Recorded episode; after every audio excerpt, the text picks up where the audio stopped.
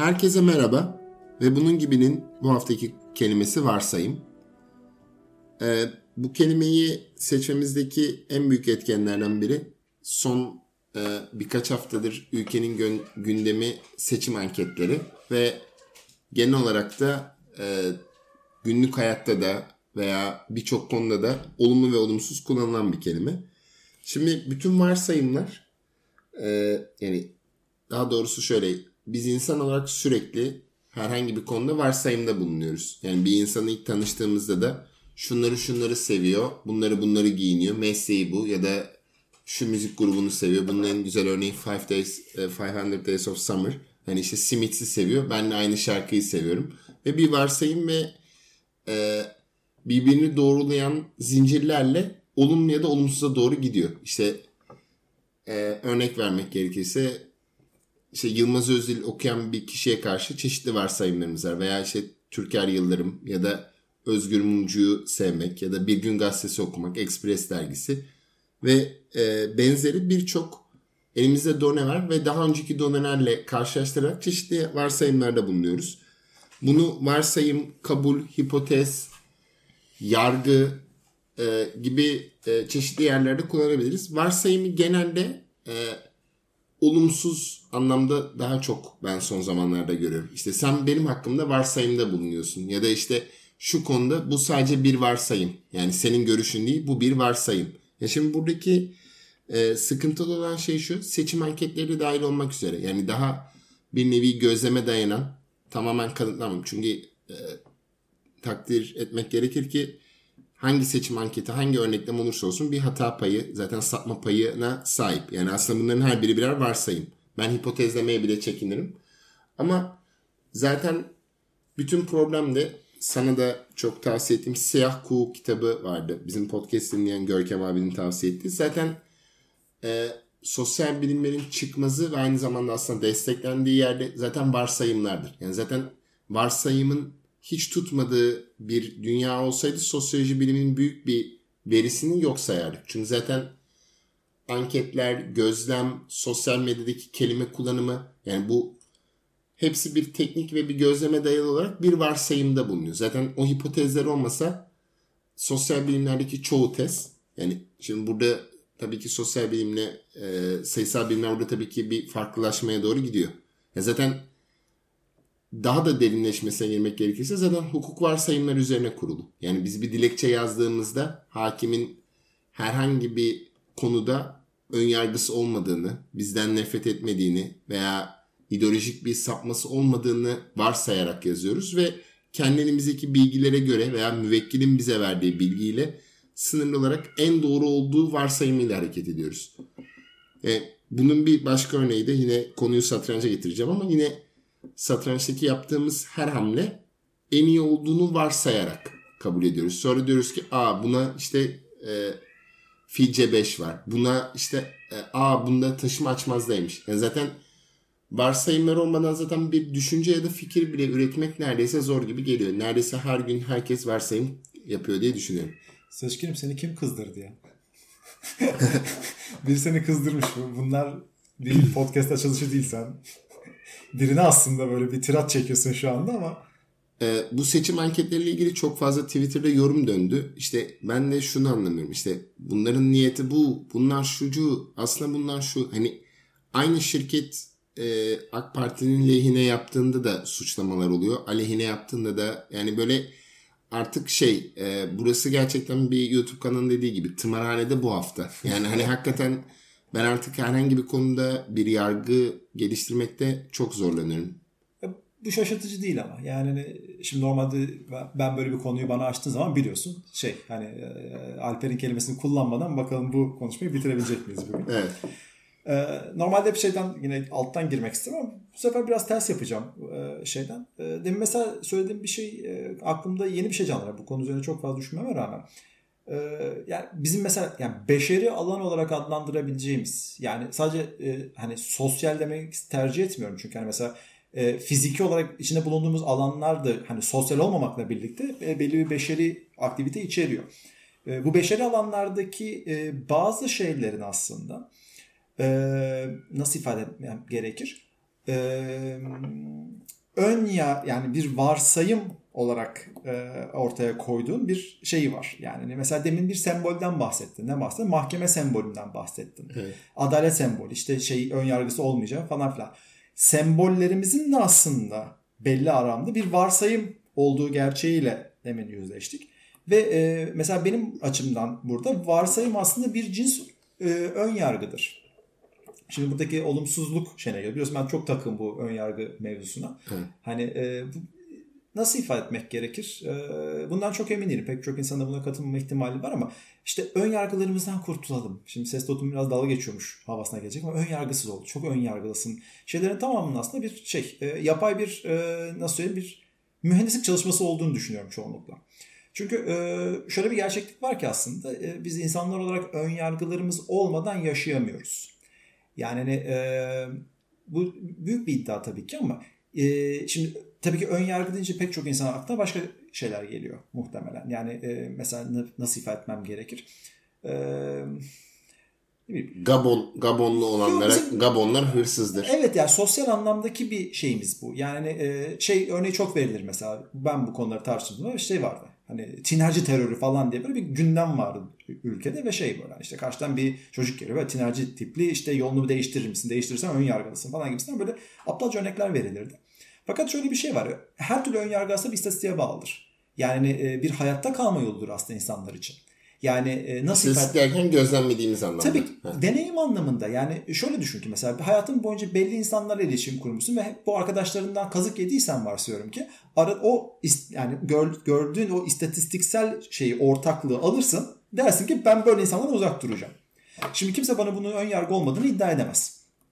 Nihayetinde biz bu ön yargılarımızla kendi sosyal alanlarımızı ve şeylerimizi aslında koruyoruz. Yani ben hayat tercihim benim bu yönlerde. Ben bu gözlemlerime bağlı olarak bazı kriterler geliştirdim. Bunlar benim şeylerim yani.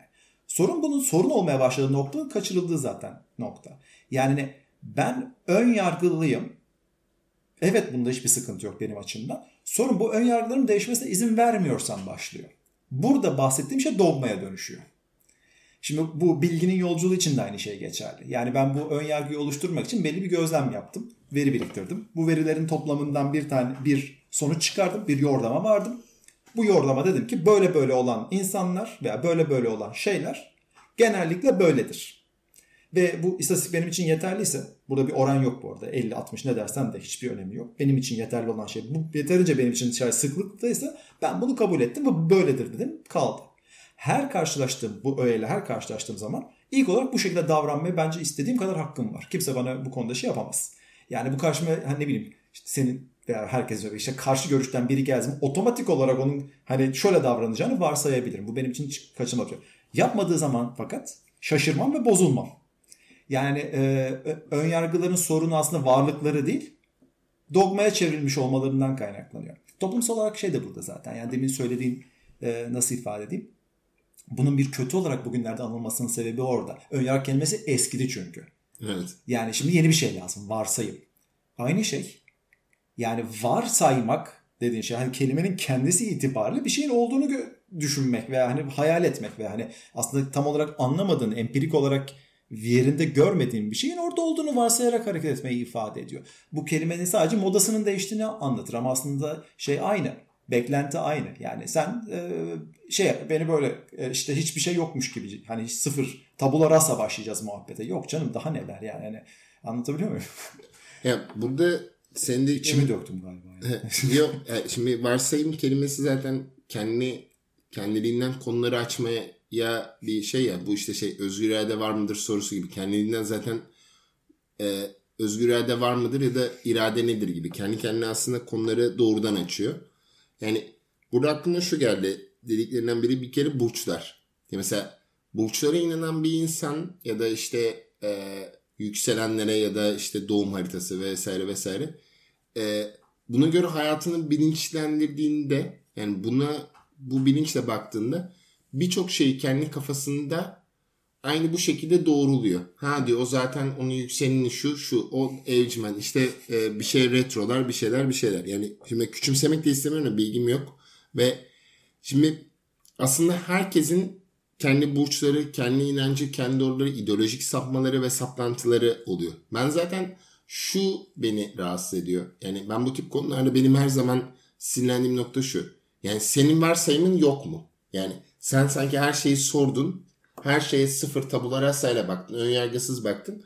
Ki hani benim çeşitli absürt ve komik maceralarımın bir kısmını senlerin bir kısmını da hani bize her hafta dinleyen Ali Kaan'la bildiği gibi hani ben tam tersi aslında en önyargısız olduğum için çok saçma olaylara da tanıklık etmiş biriyim ya. Hani bu hani burada şu an söyleyemediğim ve bazı insanların dinlerse anlayabileceği gibi hani şimdi mesela bu varsayımın koruyucu etkisi. Yani şimdi şöyle bir şey var. Zaten herkes kendi noktasından bir konuyu aktardığında ne bileyim işte klasik benim ukala bulunmam gibi bir de işte şey ama Alper de orada işte sınırı aştı ya da işte Seçkin de orada bilmiş konuştu işte falan. Hani şimdi burada mesele şu ya kimin nasıl aktardığı nasıl bir algılandığı tabi burada bunları bahsedince ister istemez Feyyaz Yiğit'in şey gibi gerçeğin bir önemi yok nasıl genel algı neyse onu yaşıyoruz ve yine Gibi'nin diğer bölümdeki gibi şey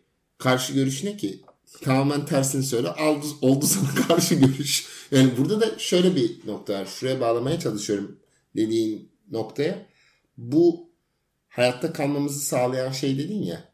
Şimdi zaten evrimsel olarak gerçekten öyle. Yani mesela 3 tane adamı yan yana gördün ve gecenin belli bir saati ve ellerinde bir bira şişesi var. Çok ileri gittin abi. Yani kırmızı renkli şeylere dokunma. Tamam, okey. Kırmızı renkli şeylere dokunma. Yeme. Yani. Yeme. Gece ışık al. Gece ışıksız dolaşan kişiden kork. Yani tabii şimdi şöyle bir nokta var. Bu arada bu da bir gibi bölümü gibi oldu ama neyse. Yani şimdi demek istediğim şey şu. Bütün insanlık olarak yani sadece matematik bilimi ve şey aksiyonlardan bahsetmiyorum. Zaten varsayımsız neredeyse hiçbir düşünceyi oluşturamıyoruz. Yani mesela ne var ben de felsefe yapıyorum. Mesela benim en büyük ne olursa olsun akademiyi eleştirsem de günün sonunda akademi birikime inanmamın en büyük sebebi şu. Evet sen felsefe yapıyorsun. Güzel, hoş. Felsefe için bütün kitapları okumana gerek yok ama zaten söylenmiş bir şeyi ve ona bir karşılık olan argümanı kendi kendine dolaştığında şu oluyor. Mahallede herkesi yenen satranççı örneğimdeki gibi şöyle bir noktaya doğru gidiyor. Eğer birikimden azade yani varsayım olmadı. Ben şu cümleyi okumuştum. Şöyle bir cümle duymuştum ve bu bana en başta mantıklı ve üzerine biraz düşünce saçma gelen birçok düşünce gibi o da saçmaymıştı. Ben işte çok kitap okumuyorum çünkü düşüncelerimi etkileyeceğini düşünüyorum. Şimdi bunun şöyle bir problemi var. Evet bir noktada kitaplar bizi özgürleşti. Yani ben artık bazı konulara dair fikirlerim benim kendi özgün düşüncelerim mi yoksa bir kitapta okuduğum ve artık kaynağını unuttuğumlar mı olduğunu bilmiyorum. Ama zaten o kitaplar da birilerinin düşünceleri. Yani zaten özünde dünyada özgün bir şey olduğu iddiasında bulunmak çok büyük olmaz mı zaten ya? Biraz öyle bir de şöyle bir şey. Bu zaten varsayımın neye temellendirildiği meselesi de var. Yani varsayım mahallendeki 10 kişiyi gördüğünde bu işte benim klasik her zamanki satranç örneğim. Bayağı bir gün akademisyen olursam bunu şey yaparım. Seçkin Serpil'in satranç örneği. Hani eğer sen apartmandaki herkesi yenersen dünyanın en iyi satranç oyuncusu olduğunu iddia edebilirsin. Ama apartmanın dışarı çıktığında gözlemlemen lazım. Burada da zaten problem olan şey şu. Varsayım dünyan ve gözlem dünyan nedir? Yani veya varsayımın neye dayanıyor? Yani çok basit bir şekilde gözleme bile dayanmayabilir. Babaannen dünyanın en faşist, en ırkçı, en garip insanıdır şey diyebilir. Tatarlara sakın güvenme. Yani sana bu bilgi verilmiştir ve belki de ona da çok uzun dedesinden gelmiştir akrabalardan ve şöyle vardır. Tatarları gördüğün an onlardan uzak dur. Bizde biraz Tatarlık olduğu için hani kendimi rahat hissedebileceğim bir alana çektim. Hani Gabonlulara güvenme. Hani Gabonlular hırsızdır ve karı kızına, bacına sarkar. Şimdi burada bu tip bütün varsayımların aslında temel problemi şu. Aynı varsayımı bilimsel istatistiki bir şeye vurduğunda farklı bir şey, burçlara vurduğunda başka bir şey, bir atasözüne vurduğunda bambaşka bir şey. Yani varsayımsız görüş oluşturulamayacağı fikrini sadece sosyal alandan doğarak söyledin değil mi? Şöyle tabii ki Neptün'ün bulunması matematiksel olarak kanıtlandıktan sonra oluyor. Yani şunu kastetmeye çalışıyorum. Günlük konuşmada yani sosyal yaşantının içerisindeyken ister istemez varsayımlarda bulunuyoruz. Yani mesela bir yerde anladım demek seni, tamam canım. Ya orada... bir kafenin bomboşsa biraz daha dolu bir kafeye gidiyorsun. Diyorsun yani bilmediğin bir şehirde veya ülkeye diyorsun ki bir bit yeniği var mı? İşte. Hani burası hani herhalde yemeği zehirli ya da bir şey. Yani şimdi kırmızı. Evet, kırmızıdan uzak dur. Yani veya şey, bu da çok yeşil ama gibi. Hani bir renklendirme ve konumlandırmam var. Yani zaten hem tabularası olmanın yanı sıra aldığın eğitim, tanıştığın insanlar, konuştuğun dil, zaten hepsi bir varsayımlar dünyası içerisinde. Yani onu merak ediyorum zaten çünkü kafama takıldı. Gerçekten hani sen bunu söylerken hiç düşünmedim böyle bir şey daha önce. Dedim hani hiçbir öncülü olmayan bir yerden sonuca varabiliyor muyuz? Varabiliyoruz. Ama bunun insanla bir alakası olmaması gerekiyor. Evet. Yani son zaman işte biliyorsun hay Allah Samanyolu'nun merkezindeki Karadeniz'in fotoğrafını çektik. İkinci olarak mesela bunun varlığından şeyine kadar, onun fotoğrafın oluşuncaya kadar aslında arada hiçbir varsayım yok. Tamamen bir gözlem var. Yani sadece ham veriden gerçekten bir bilgiye doğru giden bir süreç işletilebildiğini düşününce bunun sadece bizimle ilişkili bir şey olması gerektiğine döndüm ben de sen yaparken. Ama aslında bir noktada bir haklılık payım var ama belki doğru şeyi söylemedik. Sağduyu diye adlandırdığımız şeyin kendisi kocaman bir varsayımlar bütünü. Yani nasıl ifade etmek gerekiyor? Mesela hiç geldi mi başına senin? Mesela çok tam internet geyidir. Ben bunu başına geldiğinde internet gerçekten var olduktan sonra anladım. Elinde böyle tehlikeli bir alet varken, çevrende biri varken ya şimdi ben buna batırıversem ne yapabilir ki falan diye düşündüğün oluyor mu hiç mesela? Tamam deliyim ben, ayrı mesele. Aynen şöyle yakın örnekler var. Yani benimki daha çok şöyle oldu. Yani buna en yakın yaşadığım örnek şu. Ulan şu an elektrik çarpsa evde tek başımayken mesela bazen bir şey olduğuna ya da bir yere yüksek sandalyeye çıkıyorum. Şu olsa çok komik olur. Allah korusun öldüm. Düştüm, gerizekalı sandalyeyi çekmeye üşendiği için buraya taşınarak öldü. Benimki daha çok kendime attığım tehlikeler. Bu arada minik tehlikeler. Aslında sandalyeyi alsam hiç bir tehlike olmayacak. Sayılmaz bu arada. Sayılmaz. Peki. Ya bu örneği vermemin sebebi şundan şeyden geliyor. Bu böyle şeyler düşündükten sonra aklıma hep geldi. Şimdi bu bir ihtimal. Yani şimdi varsayım kelimemiz olduğuna göre bu bir varsayım olabilecek bir şey. Yani elinde bıçak olan bir insanın bu dünyada en azından bir örnekle bıçakladı. Bunu biliyoruz. Yani bu kaçınılmaz bir şey. En sayıdaki insan bıçaklandı. Fakat normal bir koşulda mesela misafirliğe gittim bir yerde, tanıdığım birinin yanında veya mutfakta yemek yapan birinin elindeki bıçaktan bu gerginliği hissetmiyorsun. Buradaki tek varsayımın aramızdaki bu sağduyu veya kurallar bütünü veya ahlak veya etik olarak nasıl adlandırabileceksen biz topluluk olarak bir arada tutan o kişinin seni bıçaklamak için bir sebebi olmadığına dair bir inançtan oluşuyor. Yani aslında belki ben çok büyük bir laf ettiğimi düşündüm ama sanıyorum da çok büyük bir laf etmişim. Gerçekten bir önyargı veya bir varsayım veya herhangi bir gerçekliği olmayan, gerçekliğini empirik olarak bilmediğimiz bir şeye olan inanç olmadan yaşamak mümkün değil anladığım kadarıyla. Yani şu anda burada oturuyor olmamız bile senin burada oturup benimle konuşacağını varsayıyorum. Yani kalkıp mesela şu anda sessizce yürüyüp kalkıp gitsen mesela muhtemelen aklın çıkar. Yani evet. Yani burada şimdi şöyle bir nokta var. Zaten hukuk, yasa ya bunlar hep öngörülebilirlik, varsayım. Ya zaten şimdi varsayım öyle bir kelime ki öngörümü yoksa sağduyu bunların zaten çok merkezinde ve odağında. O yüzden değil mi? Kelimeyi seçer seçmez zaten bazı kelimeler oluyor. Bu bir de şöyle bir varsayım da var. Yani şimdi bunu masanın üstündeki bu kalemi ben şöyle geriye çekip hızlıca attığımda düşeceğini varsayıyoruz. Bunu varsaymak zorunda değiliz. Tamam. Şimdi bunu atarız ve %99.9 ihtimalle buradan düşecek. Yok, %100 ihtimalle düşecek. Yani tam hayır. Sürtünmesi mesela burada senin görmediğin ve bir ıslaklık vardır ve kaymayabilir, durdurabilir. Şu an ıslak olmadığını... Bu bizim beceriksizliğimiz olur. Yani şurası ıslaksa kayabilir. Şurada kayabilir. Tamam, sen burayı kuruladığın için ıslak olmadığını düşünüyorsun ama ben sen bakmazken yanlışlıkla su dökmüş olabilirim. Madde dünyayı olsun. Hayır. Yani ben, dünyamı parçalayamazsın. Burada ben asla bu kuantum ve bir evrende bu oldu falan. Zaten bence kuantum sizden öğrenecek değil. Yani şimdi beni zaten en çok korkutan şey de şu. Hani Taner bizi dinliyor mu emin değilim de Taner'in hani ben kuantum gördüğümde bir tedirgin oluyorum lafı gibi. Olmalı zaten bu arada. Yani şimdi Schrödinger'in kedisi kadar da yanlış anlatılmış, yanlış yere ifade edilmiş. Aslında bir gün yanlışlıklar diye bir bölümde yazabiliriz. Şu an aklıma gelen. Yani yanlışlıklar. Hani mesela Carpe Diem. Benim en sinirlendiğim şey. Yani lisedeyken falan hiç Carpe Diem olmaması lazım. Bazı hani yanlış bilinen böyle şeyler olabilir. Mesela bir de Schrödinger kedisi ya da yani daha bir sürü örnek var. Neyse. Şimdi yine insanları aşağılamaya doğru gitmeyelim. Evet. Çünkü içimdeki kötü taraf şey oldu. Neyse tamam. Şimdi demek istediğim şey şu. Aslında bu varsayımların meşrulandırdığı yere geri dönmek gerekirse ben yine aynı konuya geri döneceğim ama. Meşruiyet kelimesi muhtemelen doğru bir tercih. Temellendirme. Temellendirmek zorunda değiliz bu arada. Şunu kastediyorum. Çünkü gerçekten insandan bahsettiğim zaman yani şimdi doğru ve gerçek kelimesinin arasındaki fark gibi yani hani, gerçekten bahsetmiyoruz aslında insanlardan bahsediyoruz. Sadece doğrulardan bahsediyoruz. Ya bana biri şunu dese Seçkin sana güvenmiyorum çünkü sen kovasın. Ben bu insanın akıl sağlığının yerinde olmadığına kesin kanaat getiririm. Yani ben bu hani insanla konuşmayı geçtim.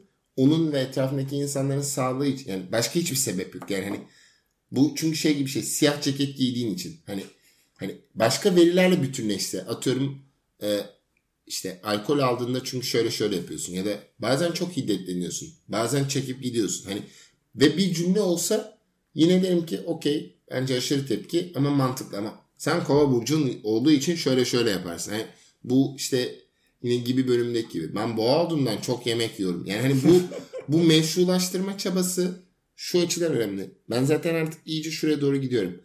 Artık referans noktalarını kaybettiğimiz bir yerde yaşadığımız için kim neyi niye seviyor ve temellendirmesi de artık benim için önemli. Yani mesela şöyle bir şey var. Evet aşı olmalıyız. Ama neden? Yani hangi aşıyı olmalıyız ve neden? Hangi gerekçeyle? Yani herhangi bir şey evet dediğin için mi? Veya aşı karşıtları neden karşı çıkıyoruz? Çünkü Amerika'nın büyük oyunuysa yani bu saçma. Ama evet sonucunu öngöremediğim bir şey ve bedenimi denek olarak kullandırmak istemiyorum. Yeterince gözlem dünyamız olmadı. Hani benim buradaki artık bu temellendirme ve meşru da demeyelim. Nasıl diyeyim? Daha muteber temellendirmeye bir bu nokta var. İkinci olarak da bu Neptün'ün bulunmasında şöyle bir şey var. Neptün'ü biz en son keşfediyoruz. Matematiksel olarak Neptün'ün orada olduğunu gözlemliyorlar. Yani Neptün'ü en son mu buluyoruz aslında? Evet. O gözlemleriyle. Plüton çok sonra. Hani Plüton zaten çok yeni.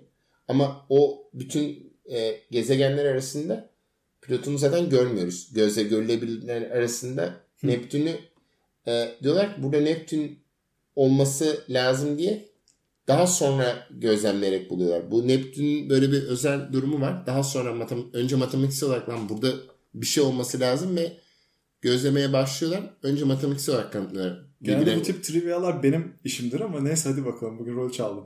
Yani neyse şunu demeye çalışıyorum. Zaten tüm matematik veya bilimsel düşünce zaten bir aksiyonlar bütünüdür. Yani ta ki bir diğeri de geçerli olmadığında yani işte E = mc kareden önce de Newton'un çekim prensibi yani zaten varsayım ya da aksiyonlar olmadan, kabuller olmadan zaten herhangi bir şey yapamayız. Yani birden biz seninle satranç oynarken kale arada da düz gidiyormuş dediğimizde zaten oyun oynamanın bir anlamı kalmıyor. O zaman ben de bunu yedim. Yani bunun bir mantığı kalmıyor. Yani zaten senin bıçak örneğin çok kuvvetliydi. Aynı zamanda da bir metro durağına indiğimizde metro akbimizi aşağı indik. Bir metronun geleceği varsayımındayız. Eğer Matrix filmi değilsek ben bu sefer bir alperlik yapayım. Eğer Matrix filminde değilsek hani o metronun geleceğini ve bineceğimizi varsayıyoruz. Kaza olmayacağını varsayıyoruz. Yani zaten varsayımsız bir dünya dediğim gibi birikimsel deneyim aktarılması açısından daha zor bir dünya olurdu. Zaten deneyim aktarımı bir yani bir ön yargı bir varsayım aktarımı ki zaten. Yani biz yani nasıl ifade etmem gerekir? Bu bahsettiğimiz şeylerin hiçbirini yani çok azını kendimiz oluşturuyoruz. Yani ne bileyim senin atalarının aman efendim Tatarlara güvenme demesinin kaynağı atalarında bitmiyor. Yani muhtemelen fi tarihinde biri benim gibi bıçağı takıvermiştir mutfakta. Ulan manyak bu demişlerdi. Öyle başlamıştır hikaye. Yani tabii çok basit bir şey örnekleştirme ama yani nasıl söyleyeceğim bunu? Bizim Homo sapiens olarak bu başarımız deneyim aktarımından geldiği için deneyim denen şey zaten gözlemlenebilen yaşam alanının sıkıştırılmış veya daha doğrusu özetinin çıkarılmış, yani bilgi haline getirilmiş şeyinin aha bu böyledir denmesinden ibaret. Yani aslında tartışmış şey ateşi yakmakla ilgili olan bilginin aktarılmasıyla sosyal düzene ilişkin bilginin aktarılması. Yani birine ne bileyim deneyim derken diğerine aslında önyargı diyoruz bu anlamda. Yani ikisinin de bir ihtiyaç olduğu gerçeğini nasıl ifade edeyim tartışmak çok tabii önemi olan bir şey. Çünkü varlıkları bile kendi gerekliliklerinin bir gerekçesi aslında bu anlamda. Yani tamam bunlar pek çok zaman bir soruna yol açıyor olabilir ama bir grup sorunu da çözdüğünü varsaymamız gerekiyor. Yani bir zamanlar en azından. Hani bir noktada birinin bunu yaratmasına sebebi bir işe yaramasıdır. Kimse durduğu yerde lan bu sabah da Tatarlara bir şey yapalım sen söyle. Hani bizim çocuklara söyleyelim Ahmet bizim çocuklar artık Tatarlar şey yapmayın güvenmeyin bunlara mı diyeceğiz dememişlerdir. Haliyle hani bu bilgi aktarımının iki niteliği bakımından bunların gerekliliği sanıyorum. Biz tartışmayalım bunu. Şimdi bu sadece bilgi felsefesi açısından ya da bilim felsefesi açısından değil, günlük konuşmada da şunu varsaymadan edemiyoruz ya. Yani şöyle hayatta çeşitli beklentilerimiz var. A. Yaşadığımız ülkenin siyasetine dair. B. Kendi hayatımızdaki beklentilerimiz, işte kız arkadaş, dost, iş, yurt dışına gitmek, işte veya yarın ne yiyeceğim. Yani bu varsayımına kadar hani birçok varsayım ve bunların mümkünler ihtimal var. Yani yarın Hawaii'de kahvaltı etmeyeceğim ihtimali çok çok çok yüksek. Yani hani evet Amerika vizem var ama hani yine de hani gitmeyi düşünmüyorum ve yarın başka işim var. Bir randevum var. Şimdi zaten bu varsayımların dayandığı bir referans noktası yani mesela bir doktora gittiğimizde de yani bize doğru yani bir doktorun bize bakıp evet sen kesin mideni bozmuşsun. Hani bunu neye dayanarak söylüyor? Tahlillere bakıyor. Sorununuz nedir diyor. Hani sana bakıp söylemiyor. Aslında onu dayandırdığı şey ne? Biz şunu kabul ediyoruz. Beyaz gömleğini giydi. Bir beyaz gömleği giyenlerin çok olduğu bir binaya gittik ve orada bize güven verdi değil.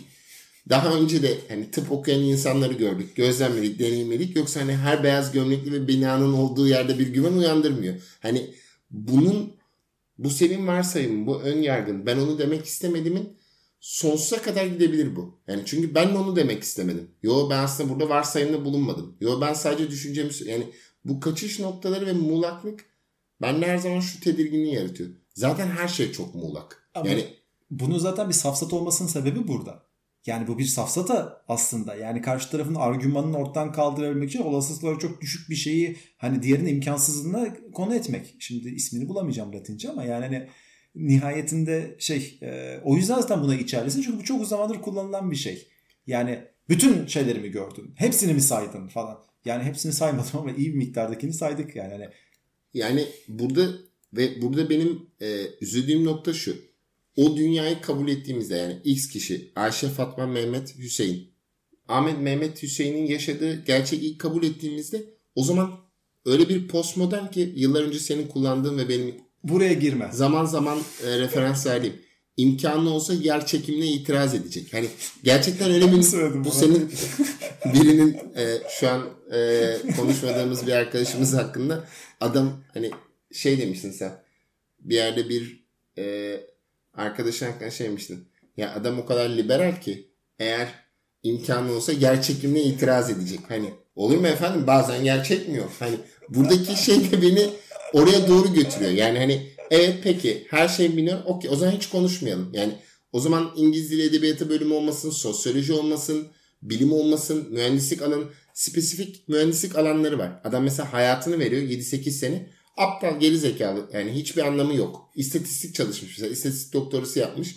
Adamın bütün hayatı bir şeyin matematiksel öngörüsü üzerine. borsada para kazanıyor, bilmem ne yapıyor. Diğer şey yok ya, bunlar boş iş. Yani hani zaten bir binayı ayakta tutma, istinat duvarı dediğimiz şey zaten bir varsayım üzerine gelişmiş bir şey. Yani sen istinat duvarının yıkılmayacağını varsaymak ve kabul etmek zorundasın. Yani hani istinat duvarı ya yıkılırsa lan, hani zaten binayı onun üzerine inşa ettik. Bence koca bir bölümü bizim mantıklı olan sınavımıza atayabilir sanırım bu muhabbetin üstüne. Evet evet. Neyse iyi ki varsayımlar var. Böyle diyoruz ve biz varsayıyoruz. Neyse şaka bir yana umarım bu kelimenin altından kalkabilmişizdir. Bu haftalık bu kadar. Haftaya başka bir kelimeyle tekrar görüşmek üzere. Dikkatli kalın dostlar.